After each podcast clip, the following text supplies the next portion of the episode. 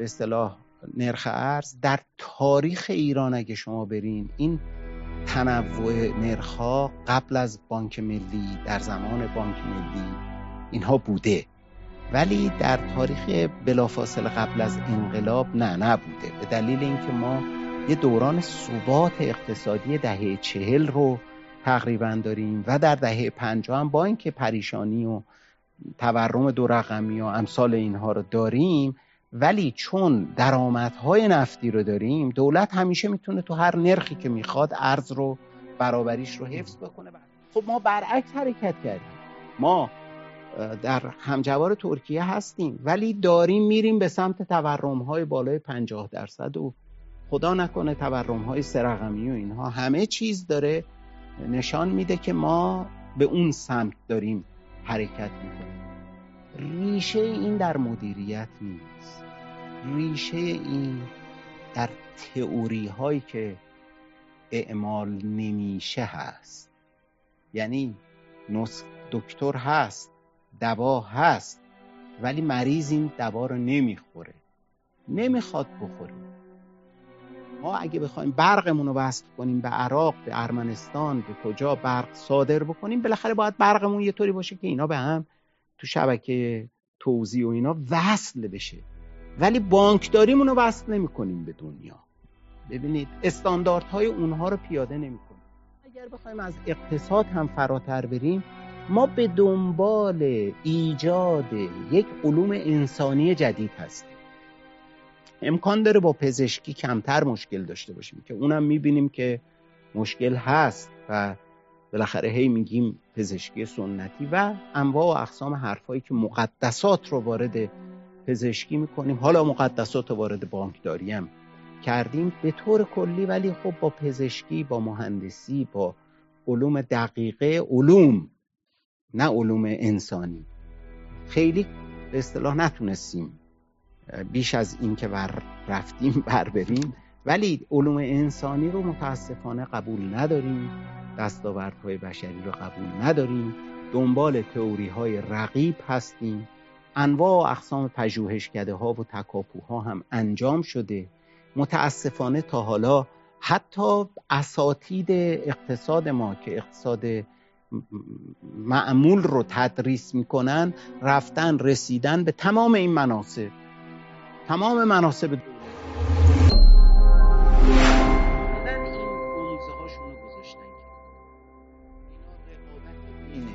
افراد رو نابرابر می‌کنه. هر کسی که دسترسی داره به اینها بالاخره در موضع برنده قرار می‌گیره بعد وقتی سی چهل سال این ادامه پیدا می‌کنه یک فساد سیستماتیکی در بله. کل سیستم درست می‌کنه که خیلی ها منافعشون منوط به این میشه که یک نرخ ارز اضافه ای هم باشه یا یک نرخ ارزی پایین تر از نرخ ارز بازار هم باشه و اینها اینقدر قدرت می‌گیرن که دیگه امکان این که شما هیچ وقت بتونید به اصطلاح تک نرخی کنید رو ازتون سلب می‌کنن.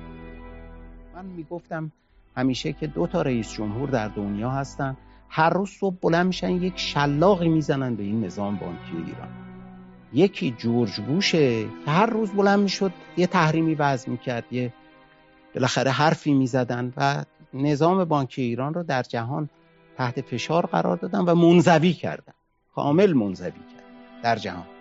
ولی طرفه این که در همون موقع رئیس جمهور ایران هم همین کار می‌کرد. این که کلا طوری حکمرانی دولت و اقتصاد رو پیش برد که تحریم های کمرشکن بر کشور تحمیل شد و از طریق تحریم هایی که بر کل اقتصاد تاثیر گذاشت علاوه بر اینکه مستقیم خود سیستم بانکی ایران منزوی شد دارایی خارجیش در مخاطره قرار گرفت همکاری های بین المللیش کاملا قطع شد. کیفیت دارایی هاش که در حقیقت بدهی عوامل اقتصادی و بانگاه های مخصوصا بزرگ و کلان اقتصادی بود اینا کیفیتش اومد پایین اینا دیگه نمی‌تونستن باز پرداخت کنن. ارزش این دارایی ها پایین اومد در نتیجه ناترازی در کل سیستم بانکی ایران به جایی رسید که تقریبا در انتهای دولت دهم کل سیستم بانکی ایران ورشکسته. تقریبا بخش مالی فقط هم نظام بانکی نیست. ببینید کل صندوق های بازنشستگی ایران ورشکسته است. کل نظام بانکی دچار این ناترازی و ورشکستگی بوده. بعضی وقتا تورم به کمکشون میاد دارایی ثابتشون ارزشش میره. بله. بالا یک مقداری از اون زیان رو جبران می‌کنه. تمام این چهل سال دولت با تورم این اقتصاد رو نگه داشت. ما بدون تورم همه یک دچار یک فروپاشی نهادی در سطح بنگاه ها و نظام مالی و غیر مالی خواهیم بود. عادت کردیم به توهم پولی و تورم.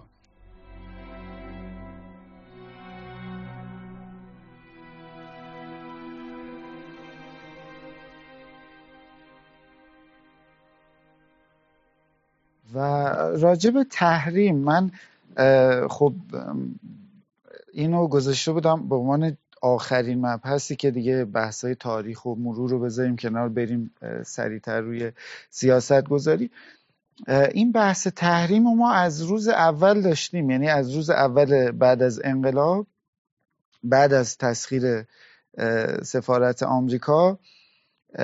ما خب اون موقع خیلی جالبه. من یه مقاله میخوندم اینم شاید خاطرش بد نباشه بگیم.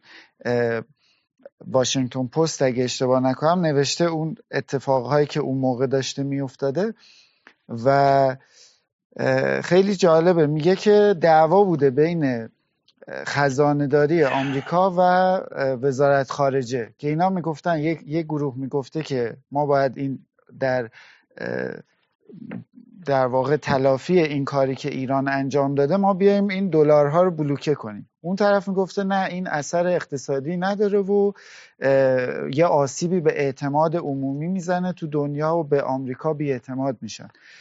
تو همین دعوای بودن یهو رئیس در واقع آقای بنی صد میره تو یک کنفرانس خبری بین المللی و اعلام می‌کنه که ایران می‌خواد همه دلارهاشو از آمریکا خارج کنه و ما یه چند تا بد و بیرا میگه و, و میگه که ما پولامون رو می‌بریم تو بانک های اروپایی و بلا فاصله فرداش دلارای ایران بلوکه میشه و ما سالها این دلارها رو نداشتیم و بعدها این دلارها رو با پرداخت خسارت های خیلی جدی برمیگردیم. یعنی من فکر می‌کنم که عددهایی که بود تقریبا اون 11 میلیارد دلاری که بلوکه شده بود حالا تبدیلش کنیم با تورم به نرخ روز عددهای بزرگتری هم هست.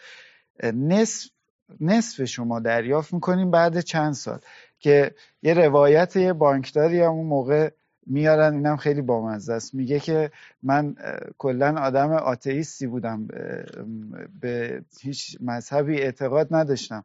ولی این اتفاقی که توی با مبادله با ایران افتاد منو به خدا در واقع معتقد کرد. و میگه که من باورم نمی‌شد که یکی بیاد انقدر زود همه وام هایی که گرفته بود و در جا تصویه کنه و و به حال یه مبلغ خیلی کوچیکتری رو بگیره بابت این این قضیه رو یعنی من می‌خوام بگم که از روز اول داشتیم دهه 90 تشدید میشه شاید من اینجوری میفهممش که انباشت این اتفاقات بوده که ما رو به این روز رسونده.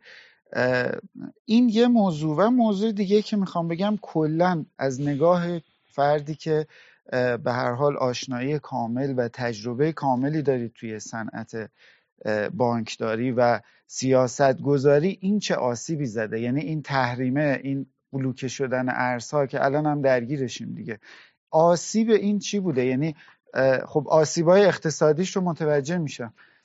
از نگاه سیاست گذار پولی این باعث چی می‌شده؟ یعنی شما چجوری باید اینو هندلش می‌کردین؟ بله ببینید به طور کلی میشه گفت که بالاخره تحریم و این مسائلی که بر کشور گذشته هیچ سودی که برای نظام بانکی نداشته که. در نتیجه اینکه بله تدریجا این همیشه هزینه داشته و هزینه هاش هی برای نظام بانکداری افزایش پیدا کرده. تا به اینجا رسیدیم که امروز هستیم. این حرف درستیه. ولی در مسیر باید یه توضیحاتی خدمتتون بدم. من جمله این که اون 11 12 میلیارد دلار تقریبا تمام و کمال ایران دریافت کرد. اونجا به دلیل بیانیه الجزایر و قراردادی که اونجا ایران بست با آمریکا قرار نشد که خسارتی چیزی از این پول ایران بده به امریکا فقط 500 میلیون دلارش رفت تا اونجایی که من اطلاع دارم به عنوان زمانت پرداخت خسارت دعاوی که دولت دولت هم نبود. اتباع با هم. باید مثلا در دیوان داوری لاهه یه شعبی ایجاد شد. فقط برای همین این مسائل مربوط به گروگانگیری. حالا اونجا دعاوی چی بود و چجوری تصویه شد و اینها اینطوری هم نبود که یک طرفه همه به نفع اون طرف باشه و اینها. مثالش که من خدمتون توضیح دادم همین سهام بانک های خارجی بود. تقریبا اینا همه سهامشون از بین رفت در صورتی که بانکاشون اینجا موجود بود. حالا بالاخره در ارزشیابی محافظ کارانه حسابرسان این به کمترین قیمت ارزش گذاری شد. حتی حسابرسان بین المللی من در جریان هستم که همون اونها هم ولی خب این در روال انقلاب بود در روال معامله پایا پای رعایت حقوق سهامداران و اینها که نبود که در نتیجه اینطوری نبود که فقط ضرر بکنیم. ولی خالص همه اینا ضرر بود. یعنی وقتی که سهامداران بانک ها اینطوری میرن یا اینطوری مثلا تحریم میشه اینطوری تصویه حساب میشه و اینها اینا علامت خوبی برای بازار نیست. اما میشه گفت که تا حدود زیادی این اعتبار بازسازی شد. این تحریم تحریم اسمی بود در یه حدی. بعد از اینکه دیگه اون بیانیه الجزایر امضا شد. خب بانک های ایرانی با بانک های خارجی کار می‌کردند با بانک های آمریکایی حتی کار می‌کردن. تا اینکه هی تحریم ها اضافه شد و در سال 1374 دو تا تحریم اومد برای نفت ایران که قراردادهای بالای 40 میلیون دلار آمریکا مثلا اگه کسی ببنده دیگه با آمریکا نمی‌تونه کار کنه. نه اینکه اونو کاریش بکنه ولی اون شرکت دیگه با آمریکا نمی‌تونست کار بکنه. خب اون شرکت منافع بیشتر منافعش با آمریکا بود. می‌رفت با آمریکا کار می‌کرد. با ایران که کار نمی‌کرد که. و برای سیستم بانکی هم یه تحریمی در کنار این وضع شد که با دلار سیستم بانکی ایران نمی‌تونه کار بکنه مگر از طریق یوترن یعنی یه بانک سالسی باشه که اون برای ایران تصویه کنه که اون بانک های سالس چون اومدن یه خلافای کوچیکی کردن ده ها میلیارد دلار بعدن جریمه شدن. خب اینا باعث شد که هر کی با ایران کار کرده بود یه مقدار دستش هم بسوزه. در نتیجه دیگران الان وضعی ریختی شده که بانک های بسیار کوچک دنیا هم دیگه با ما کار نمی‌کنن. یا خیلی خیلی نادر یعنی از هزاران بانک شاید مثلا دو تا چهار تا اونم مخفی با هزار تمهید خلاصه این کارا رو بکنه. در نتیجه این تحریم ها تا اینجا یعنی تا سال 1374 حالا شما 1374 رو بیارید به سال 1384 اینها قابل تحمل بود. گرچه خسارت داشت ولی خسارتش به این بزرگی نبود و قابل تحمل. و نظام بانک ایران هم کار می‌کرد در دنیا. بقیه نظامات هم کار می‌کرد. البته خب این کار محدود بود به تحریم های امریکا و آمریکا هم یه نکته خدمتتون بگم. اینطوری نیست که فقط ایران رو تحریم کرده باشه. یعنی شما در مقطع سال 1384 ده ها کشور آمریکا تحریم کرد از متحدین خودش به اصطلاح تحریم. یعنی از این ابزار تحریم به عنوان ابزار سیاست خارجی قبل از جنگ استفاده می‌کنه و برخی از مقاطع بوده که بیش از صد کشور رو به نوعی در تحریم داشته. ولی این تحریم ها بعضیش گزنده است بعضیش گزنده نیست. اما داستان اینجاست که از سال 1384 به بعد و به خصوص در سال 1386 به بعد و 1387 به بعد تحریم هایی که آمریکا برای ایران وضع کرده در طول تاریخ تحریم ها بی سابقه است. اینجا اصلا دیگه تحریم ها یک ماهیت دیگه ای پیدا می‌کنه. خب خود مسئولین تحریم ها کتاب ها نوشتن که مثلا میگه جنگ خزانه داری. میگه هنر تحریم برای رسیدن. برای اینکه جنگ نکنیم تحریم می‌کنیم و این کشور رو محدود می‌کنیم فقیر می‌کنیم منزوی می‌کنیم. و خلاصه ما در حقیقت اگه بخوایم یک کمی ملموس صحبت کنیم در سال 1384 جی دی پی ایران با GDP ترکیه تقریبا برابر بود. الان جی دی پی ترکیه تقریبا دو برابر ماست. با این توضیح که ما کل دهه 90 GDP مون تقریبا هیچ رشدی نکرده. یعنی ما اومدیم توی مسیرهای رشد بسیار پایین تر از مسیر رشد معمولی که قبلا داشتیم. و خب این یک دهه کاملا از دست رفته. خب این فقط مسئولش تحریمه. یعنی فقط که میگم نه اینکه حالا عوامل دیگه ای سوء مدیریت همون مشکلاتی که گفتیم که ما اصلا اقتصاد قبول نداریم بخش خصوصی رو قبول نداریم و خب خیلی تسلط به اصطلاح نهادها و دولت و اینها رو در اقتصاد میپسندیم که خب معمولا هم هزینهزا و دارای بازدهی پایین هست. به جایی رسیدیم که اصلا دیگه سرمایه گذاری خالصمون در اقتصاد منفی شده. در صورتی که در پنجاه سال گذشته نسبت سرمایه گذاری مورد نیاز برای یک واحد رشد که بهش میگن ICOR incremental capital output ratio. این نسبت مقایسه که می‌کنید با اقتصادهای مشابه ما متاسفانه به سرمایه گذاری بیشتری هم نیاز داریم. بهرهوری کمتری داریم. در چهل سال گذشته بهرهوریمون منفی بوده. خب اینا یه مقدار زیادیش به دلیل تحریم هاست که اصلا کلا فضای همکاری های بین المللی ایران رو کاملا تحت شعا قرار داده. حتی با متحدین درجه یکمون مثل چین. اینطوری نیست که چین با ما معاملات و مبادلات آزاد در بانکداری داشته باشه. تقریبا نداره اصلا. بله. و این به شکلهای خاصی به اصطلاح این کار انجام میشه. یا اینکه مثلا رسیدیم به اینکه فروش نفتمون به شدت محدود شده و من جمله بانکداریمون منزوی شده. بانکداریمون ارتباطش با جهان قطع شده. اجرای سیستم های و استانداردهای بین المللی تقریبا براش غیر ممکن شده. در بعضی جاها اصلا منع سیاسی داره مثل FATF و امثال هم. وقتی میگیم تحریم باید یک دامنه وسیعتری رو حول تحریم ببینیم. پس بسیار عالی. ما اگر بخوایم بیایم مرور کردیم. این بیش از صد سال رو نکات مهمش رو گفتیم. من فکر می‌کنم که الان می‌تونیم تو چند تا سرفصل به این بپردازیم که برای آینده چه بکنیم. اولا میراثمون رو ببینیم که خب به حال دستاوردمون چی بوده. من اگه بخوام آیتم آیتم بخوام بحث کنم یک مسئله مهمی که داریم بحث استقلال بانک مرکزی و مأموریت بانک مرکزی. به هر دوش که نگاه می‌کنیم یه اختشاشی رو می‌بینیم. یعنی اینکه اولا در مأموریت بانک مرکزی در دنیا سراحتا فکر می‌کنم مشخصه که مسئول در واقع ثبات قیمت هاست. و در حوزه استقلال هم خب به حال یه استقلالی این وسط دیده شده. ما هیچ کدومش رو تو ایران نداریم.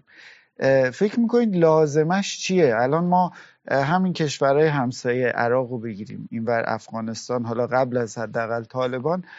اینا اینو مدیریت کردن یعنی تورم های اونا هم تک رقمیه و خیلی ها معتقدن که این قانون هاست. یعنی این مستقل شدن بانک مرکزی به این کمک کرده و معموریتی که مشخصا گفته شده که به اصطلاح ثبات قیمت ها ما برای ایران باید چیکار کنیم؟ یعنی کجای قانونمون مشکل داره یا یه مسئله دیگه ای داریم؟ بله. ببینید دو تا پاسخ میشه به فرمایش شما داد. یه پاسخ نظری و البته معطوف به تجربه عملی که داشتیم و یه پاسخ کلی کلان جامع. و یه پاسخ عملی. در پاسخ جامع و کلان و نظری و اینها مشکل در بانکداری مرکزی نیست. مشکل در حکمرانی اقتصاد. ما باید اونجا خیلی چیزا رو عوض کنیم و خیلی حوزه ها رو مستقل کنیم از هم دیگه. فقط استقلال بانک مرکزی نیست. مثلا فرض کنید که مالکیت دولت این همه مالکیت دولت خب ازدهام ایجاد می‌کنه و فضا رو برای بخش خصوصی کاملا میبنده. حالا اینکه مثلا در شرایط تحریم و در شرایط بحران و در شرایط روابط خارجی نچندان مطلوب. اصلا باید چه کارایی انجام داد؟ آیا اون رو هم صلح با جهان صلح با داخل؟ اینها اونا قبل از اینا مطرح میشه. ولی بله من سریع از این سطوح حکمرانی اقتصاد که یکیش مالکیت ها در اقتصاد هست که باید با کیا باشه؟ آخه شما که نمی‌تونی هم رسانه داشته باشی هم نمی‌دونم کارخونه داشته باشی. خب تو رسانه تبلیغ غلط بکنی مردم رو مثلا بالاخره این باید یه استانداردی داشته باشه اون یه استانداردی داشته باشه. حالا من اینو از جاهای ملایم گفتم. خیلی اینو میشه به حوزه های دیگه هم تسری داد. به هر صورت خود همین نقش دولت در اقتصاد اینکه بپذیریم که علوم اقتصادی و دستاوردها و رویه ها و روش هاش جهان شموله و ما نمی‌تونیم مستثنا باشیم. ما می‌تونیم و باید اینها رو بومی کنیم مسائل خودمون رو ببینیم و کاملا رسد کنیم همه چیزو که به سرعت اصلاح و تصحیح بکنیم. ولی نمی‌تونیم اینا رو بذاریم کنار یک سری حرفای دیگه ای از خودمون در بیاریم. نتونستیم. می‌خواستیم اقتصاد اسلامی یا این چیزا. ولی در چهل و اندی سال گذشته سرمایه هامون رو خرج این سودا کردیم و درش موفق نشدیم. خب ولی اگر از اون حوزه ها سریع عبور کنیم بیایم پایین در سیستم بانکی در اون جواب کلان جامع ما باید اصلاح نظام بانکی رو مد نظر قرار بدیم. در اصلاح نظام بانکی یکی از کارهای بالادستی همین قوانین ناظر بر بانکداری مرکزی و بانکداریه. و در قوانین ناظر بر بانکداری مرکزی اون وقت اون استقلال مطرح میشه. البته من خدمت شما بگم عرض کردم که بانک مرکزی در دهه چهل با همین قانون که بهش گفته هدفش تو حفظ ارزش پوله و موازنه پرداخت ها یعنی پول داخلی و خارجی رو هم موازنهش رو به هم وصل کرد. خب با همین این تونست تورم رو کنترل بکنه. حالا امکان داره بگیم که بعد از مثلا پنجاه سال این احتیاج به تجدید نظر داره حتما هم داره. و معلوم هم هست که باید چه کارهایی به اصطلاح انجام بشه. ولی تعهد عملی به این قانون با اینکه قانون رو روی کاغذ داشته باشیم که ما الان داریم و اجرا نمی کنیم بهش احترام نمی‌گذاریم. ارکان دولت بهش احترام نمی‌ذارن. قوای دیگه بهش احترام نمی‌ذارن. اینا دو تاست. بانک مرکزی و بانک ها که یه خودکار و قلم دارن و یه آدمی و یک سری رویه ها. توپ و تانک و اینا که ندارن زور ندارن. اگه زور در مقابلشون وایسه تسلیم میشن. اگر هم تسلیم نشه یه کسی مثل من خب میرن یکی دیگر رو میارن که تسلیم بشه. این همه آدم هست. میاد و تسلیم میشه. به همین کارا رو انجام دادن. پس ببینید این محتوا بعد خیلی مهمه. در محتوا خود سازماندهی بانک مرکزی رویه ها و روش های حرفه‌ای بانک مرکزی نیروی انسانی بانک مرکزی همکاری های بین المللی که باید داشته باشه همه اینها هست. تازه وارد خود سیستم شدیم و بعد اصلاح وضعیت خود بانک ها با نظارت بانک مرکزی که یه کار بسیار شاقی است و منابع مالی هم نیاز داره. یعنی غیر از مشاوره حرفه‌ای بین المللی نزدیک به نظر من به تخمین همینطور خیلی سرانگشتی بنده بین 20 تا 50 درصد جی دی پی کشور اصلاح نظام بانکی ایران نیاز داره. اصلاح نظام بازنشستگی ایران خیلی راحت بگیم که به یه همچین منابع این نیاز داره. اصلاح بورس و به اصطلاح اجزای دیگه بازار مالی ایران. اینا با هم با هم مربوطن. یه چیزی در بخش مالی هست به نام آربیتراژ که بله. اگر شما یک گوشه سیستم رو درست کنید یه جای دیگه ناسالم باشه فساد از اون رخ نمی‌کنه و جاهای دیگر هم تحت تاثیر قرار میده. به هر صورت اون چیزی که فرمودید شما که کنترل تورم و حفظ ارزش پول الان از بانک مرکزی در جهان دو تا انتظار هست. ثبات قیمتی که همین چیزی که فرمودید ثبات مالی. ثبات مالی ثبات کل نهادها و بازارهای مالی است. این دوتا باید با همدیگه همراه باشن روی همدیگه هم اثر می‌گذارن و اینا امر شناخته شده است که راه و رسم اصلاحش هم مشخصه. منتها خب بسیار کار سختی است. این در اون سطح کلام اما در, سطح, کلان ما اینا بود. اقتدا به علم کنیم دیگه. یعنی اقتدا کنیم به تجربه بشر دستاورد بشر علم تعهد داشته باشیم به قانونی که وجود داره. ما الان به قانونی هم که وجود داره متعهد نیست. نیستیم و نمی‌گذاریم بانک مرکزی این قانون رو اجرا بکنه. خب الزامات حفظ ارزش پول که شما همتون هم دوست دارین اینه که وقتی که سفر میرین هر اردی ندین هر خرجی نکنین. آقا این پولش نیست. فقط شما به بانک دستور می‌دید بانک هم کاری نمی‌کنه. این پالس الکتریکیه. با دش ای برق شما می‌تونید نصف نقدینگی کشور مثلا دوباره یا نقدینگی رو دو برابر کنید. کافیه فقط یه رقم بزنید توی حسابی که بعدا بشه ازش برداشت و خرج کرد. همه اینا دیگه یه روزی که حتی اسکناس هم باید چاپ می‌شد هزینه چاپ اسکناس هم داشت. هیچ هزینه دیگه نداره. این چون پول الکترونیک داره این ور اونور جابجا میشه. ولی شما مردم رو بدبخت می‌کنید. بالاخره وقتی که نقدینگی رو دو برابر می‌کنید این متناسبا به سطح عمومی قیمت ها با یک فاصله زمانی منتقل میشه. در نتیجه خب، این مسائلی که عرض کردم همه با هم که واقعا ایجاد تورم توسط دولت یک فریبکاری بزرگه یک تقلب بزرگه که دولت ها تونستن مخفی کنن از مردم. بیشتر با اینکه انگشت اشاره رو به سمت متهمین غیر واقعی می‌گیرن و دیگران رو متهم می‌کنن. در صورتی که اصل قضیه تصمیم گیریش در خود نهاد دولت در مجلسیه که این قوانین رو تصویب می‌کنه و در اجزای دیگه حاکمیت که از این رویه جلوگیری نمی‌کنه و حمایت هم می‌کنه یه جاهایی. این اون بحث کلی فقط علم نیست. می‌دونید؟ خیلی چیزهای دیگه. تاریخ اخلاق بالاخره اگر بخواید یه کمی به اصطلاح ابزارهای سیاستیش رو عرض بکنم یا سیاسیش رو باید شما حزب داشته باشید. این اشخاص رو همه جور میشه بالا و پایین کرد. باید بالاخره یه رویه های دموکراتیک داشته باشید.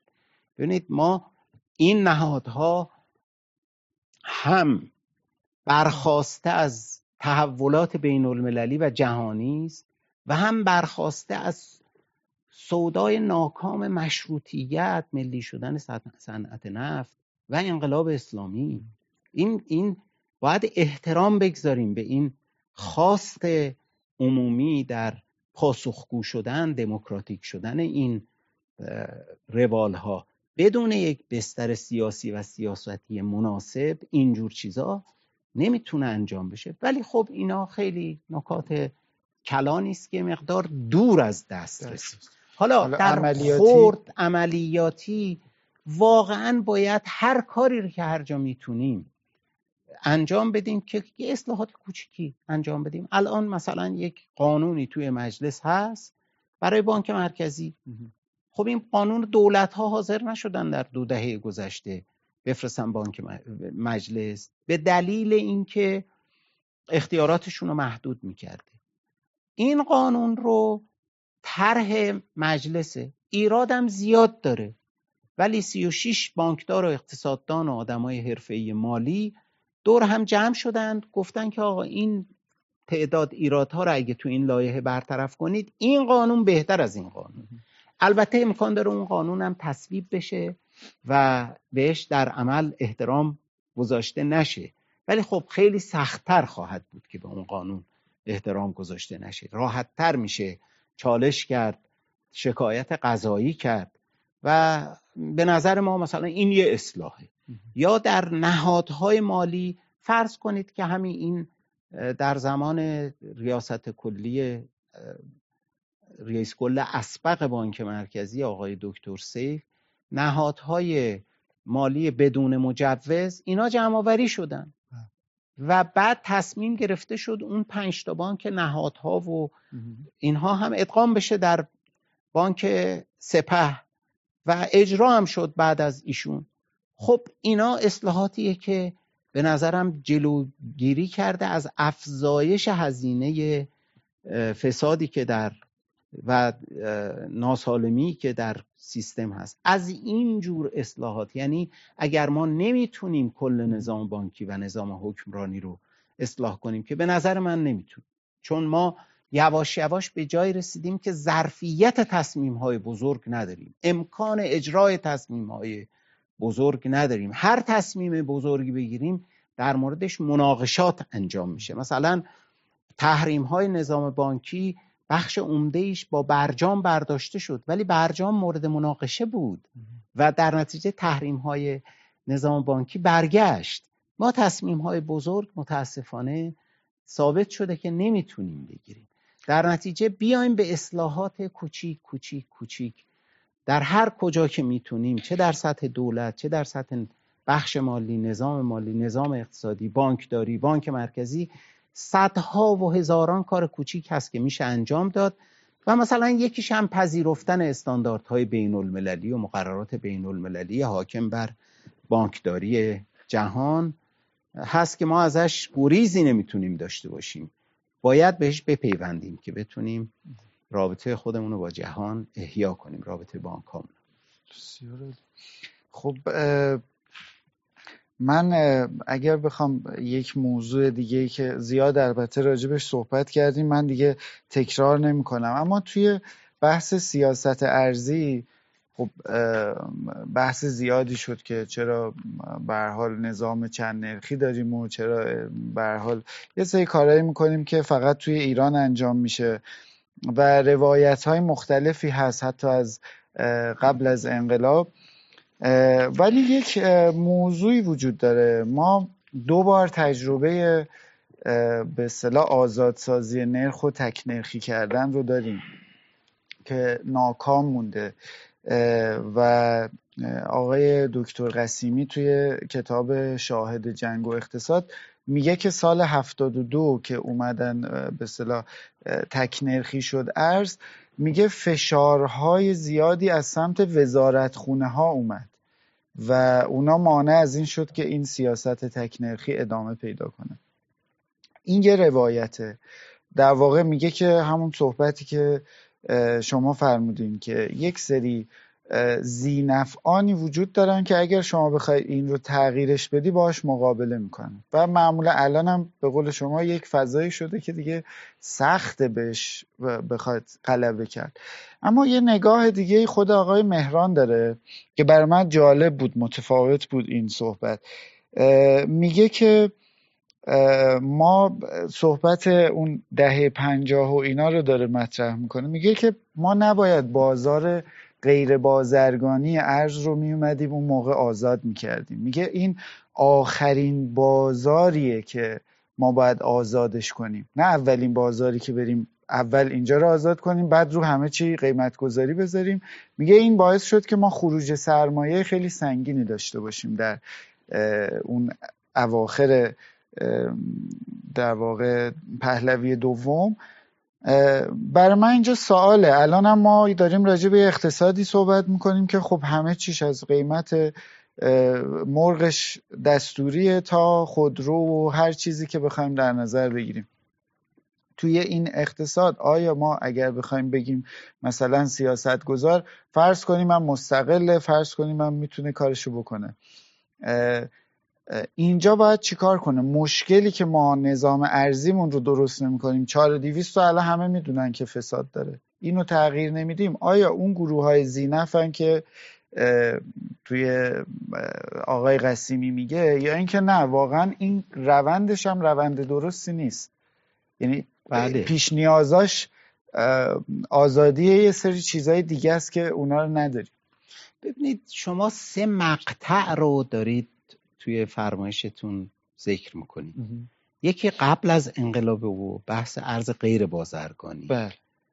یکی سال هفتاد و دو و این قضاوتی که آقای قسیمی در کتابشون کردن. یکی هم که الان چه کار مثلا باید بکنیم. اینا واقعا دوره های متفاوتی است.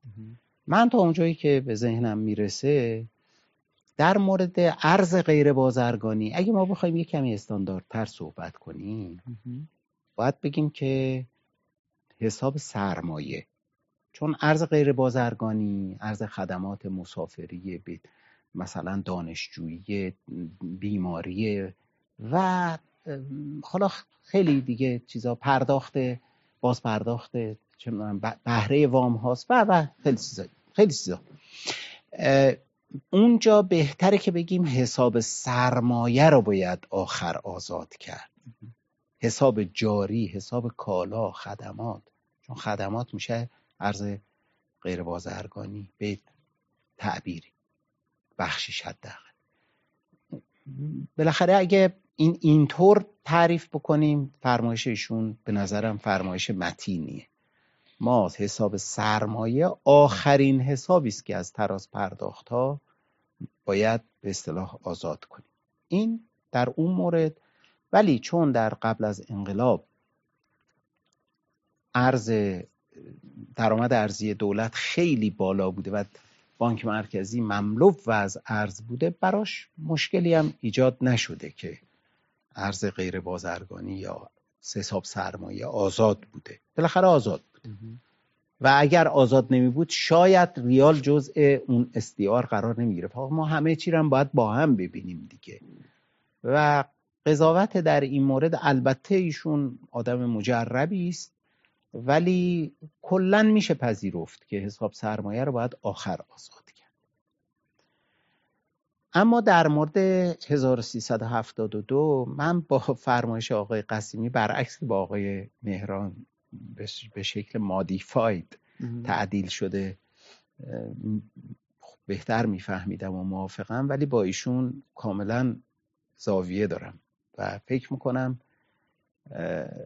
گرچه گروه های زینف بی تأثیر نبودن ولی تأثیر مهمی نداشتن. اگر می داشتن نمیذاشتن اصلا تک نرخی بشه از اول. وقتی تک نرخی شد اون دولت دولت مرحوم هاشمی دولتی بود که رئیسش فوق العاده مقتدر بود و بر وزراش حاکم بود. دلیل شکست تکنرخی شدن در اوایل دهه 70372 زمان به اصطلاح تکنرخی شدن بود. در اوج بحران بدهی های ارزی کشور که ده ها میلیارد دلار بدهی ما سر وقت نمی‌تونستیم بپردازیم. ما دنبال تکنرخی کردن و تثبیت نرخ. خب اینا با هم نمیشه. می‌دونید؟ می‌خواستیم این نرخ خیلی هم بالا نره. اگر می‌تونستیم تورم رو تحمل کنیم که نتونستیم. سال 1374 تورم به بالاترین سطح خودش 49.5 درصد رسید. حتی در یکی از ماهاست تورم سالانه به 51 درصد رسید و همه سیستم و نظام تکنرخی و اینا رو مجبور شدیم تحت فشار حالا تراز پرداخت ها و واقعا فشارهای عملیاتی. اصلا دیگه حالا ربطی به کس خاصی نداشت. بله شاید مثلا بگیم فشار وزارتخونه ها دستگاه ها برای باز پرداخت بدهی و نداشتن ارز ما یک میلیارد دلار هم نداشتیم. یک خز... در حقیقت ذخایر در دسترس ما کمتر از یک میلیارد دلار بود. ده ها میلیارد دلار بدهی معوق داشتیم که نتونستیم. ده ها هزار قلم. به همه جای دنیا بدهکار بودیم. معلوم بود که توی اون شرایط نظام تکنرخی که اجازه افزایش نرخ به هر سطحی از نرخ تعادلی رو نمیده و نبایدم می‌داد خب موفق نمیشه. پس اون دلیلش به نظر من به روشنی بدهی های ارزی و بحران ارزی بود که در وسط بحران ما تصمیم گرفتیم تک نرخی بکنیم. اما الان که بالاخره شرایط چجوریه؟ الان به نظر می‌رسه که اون گروه های زینف در اوج قدرت هستن. و ظرفیت تصمیم گیری در حزیز ظرفیت خودشه در پایین ترین ظرفیت خودشه و امکانات فروش نفت درآمدهای ارزی دسترسی به ذخایر در پایین ترین سطح خودشه و متاسفانه به دلیل اینکه هیچ مقطع زمانی مناسبی نیست برای تکنرخی کردن. ولی به دلیل اینکه ما چهل و اندی سال شکست خوردیم و به دلیل بحران های پیش رو به نظر من چاره جز تکنرخی کردن نداریم. و ما باید از نرخ برابری متعادل و چیزی که بتونه در بازارها تعادل ایجاد بکنه با مدیریت خیلی حرفه‌ای و سختگیرانه. از یه همچین نرخ برابری باید دفاع کنیم. حتی اگر این به معنای افزایش نرخ ارز باشه. اگر افزایش تورم وجود داره باید نرخ ارز افزایش پیدا کنه. اگر افزایش پیدا نکنه ما داریم ضد تولید ضد سرمایه گذاری بر ضد اخشار محروم و فقیر که از این ارز استفاده ای نمی کنن و به نفع گروه های زینفع و حتی فساد و به نفع خروج سرمایه اینا پایین نگه میداریم. مردم داراییاشون اینجا میفروشن میرن در ترکیه خونه می‌خرن و از هر طرف که شما نگاه کنید این به ضرر کشوره. منتها خب یه فضای عمومی حاکمیت دولت ها و در مردم هست که فکر می‌کنن که و درست هم فکر می‌کنن. بالاخره این شده لنگر. نرخ ارز شده لنگر ولی به اشتباه این کار صورت گرفته. باید این یک جایی این چرخه باطل شکسته بشه و به سمت اصلاح پیش بریم.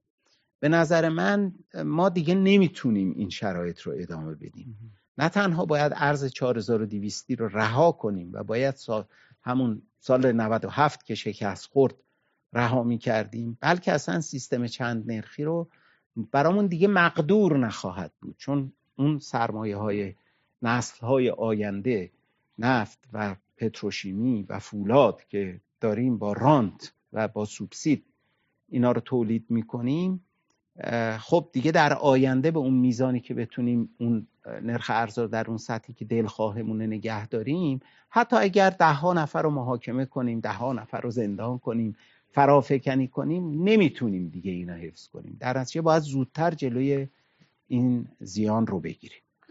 بسیار عالی.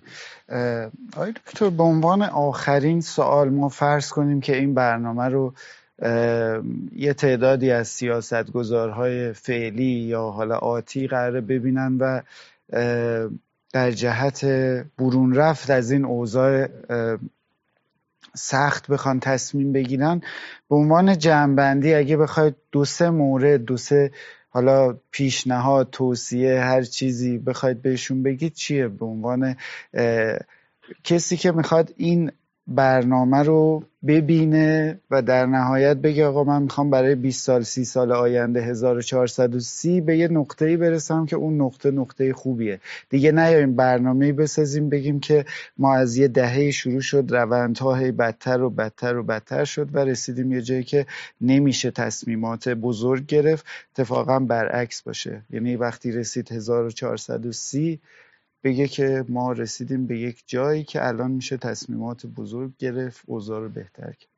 والا بنده خودم رو قابل نمی‌دونم که به بزرگان و سیاستگزاران و یا فعالان اقتصادی و اینها توصیه بکنم. واقعا این نکاتی که عرض کردم کمابیش مورد اجماع حداقل اون جامعه است که من سعی کردم رصد بکنم و تحفه های به اصطلاح بدیعی در این حرف ها نیست اقتصاد ایران معلومه که چه راه حل هایی داره و خوشبختانه الان ایرانیان دلسوزی در ایران و خارج از کشور دانش لازم رو دارن. امکان داره در اجرا تجربه لازم رو نداشته باشیم و مجبور باشیم از مشاوره های تراز جهانی استفاده کنیم که جعب ابزارها و یه مقدار روش هامون رو تنظیم بکنیم. ولی در این که جهتگیری ها راه حل ها اینها واقعا هم در نهادهای سیاستگذاری خود کشور امثال برنامه بودجه بانک مرکزی و امثال هم مدارک و اسناد خیلی خوبی برای این راه ها وجود داره و هم یک ذخیره انسانی خیلی غنی از ایرانیان ما خارج داخل کشور انسانهای شریف دانشمند متعهد تجربه کرده داریم که می‌تونیم به اینها به اصطلاح مراجعه کنیم. و در نتیجه من حرف جدیدی نمی‌تونم بزنم. ولی اگر بخوام یه مقدار درد دل کنم میگم که ما باید این مسیر که اومدیم برگردیم. این مسیر به اینجا رسیده و در نتیجه در همه سطوح در همه سطوح حکمرانی باید بالاخره اندیشه کنیم که این فقری که داره به شدت گسترده میشه و به جاهای خطرناکی می‌رسه این رو باید جلوش رو بگیریم و راهی نداره جز اینکه از اشتباهاتمون دست برداریم از لجبازی دست برداریم. روش هایی که ناکام بوده و تجربه کردیم. حالا یه موقعی ثروت داشتیم. می‌تونستیم ثروتمون رو قمار کنیم بر روی این روش ها ولی دیگه حالا اون ثروت ها هم به اون ترتیب وجود نداره. باید برگردیم. و اینم نکته است که همه بهش تفتن و آشنایی دارن. منم کوچکتر از اونم که توصیه بکنم. من واقعا خیلی یاد گرفتم توی این گفتگو و امیدوارم که بیننده هامونم یاد گرفته باشم باز هم تشکر می‌کنم. از اینکه در برنامه ما حضور پیدا کردید. صحبت کردم با آقای دکتر احمد عزیزی صاحب نظر و پیشکسوت بانکداری راجع به تحولات یکونیم قرن گذشته در صنعت بانکداری و پولی کشورمون بحث تورم دیدیم که چطور ما از صرافی ها رسیدیم به بانک هایی که ابتدا خارجی ها برای ما تأسیس کردن و سپس بانک های ملی و بانک های داخلی ایرانی رو داشتیم و تا رسیدیم در دهه چهل به بانک مرکزی ایران و اونجا جایی بود که شاید میشه گفت که کمابیش ما شبیه دنیا البته با یک فاصله صد ساله حرکت کرده بودیم. مسیر خیلی مسیر اشتباهی نبود. اما به نظر می‌رسه در نیم قرن گذشته مسیری که رفتیم مسیر درستی نبوده. مسیر اشتباهات زیادی داشته فراز و فرودهایی داشته که در نهایت در یکی دو دهه اخیر شدتش در جهت بدتر شدن بیشتر بوده و امیدواریم که افرادی که این برنامه رو دیدن و دستی دارن در سیاست گذاری و تصمیم گیری از این مسیر برگردن و بتونیم ما اگر چند سال بعد یا چند دهه بعد برنامه مشابهی داشتیم صحبت کنیم از ادامه مسیر. خیلی ممنون که در این قسمت از میراث صده همراه ما بودید.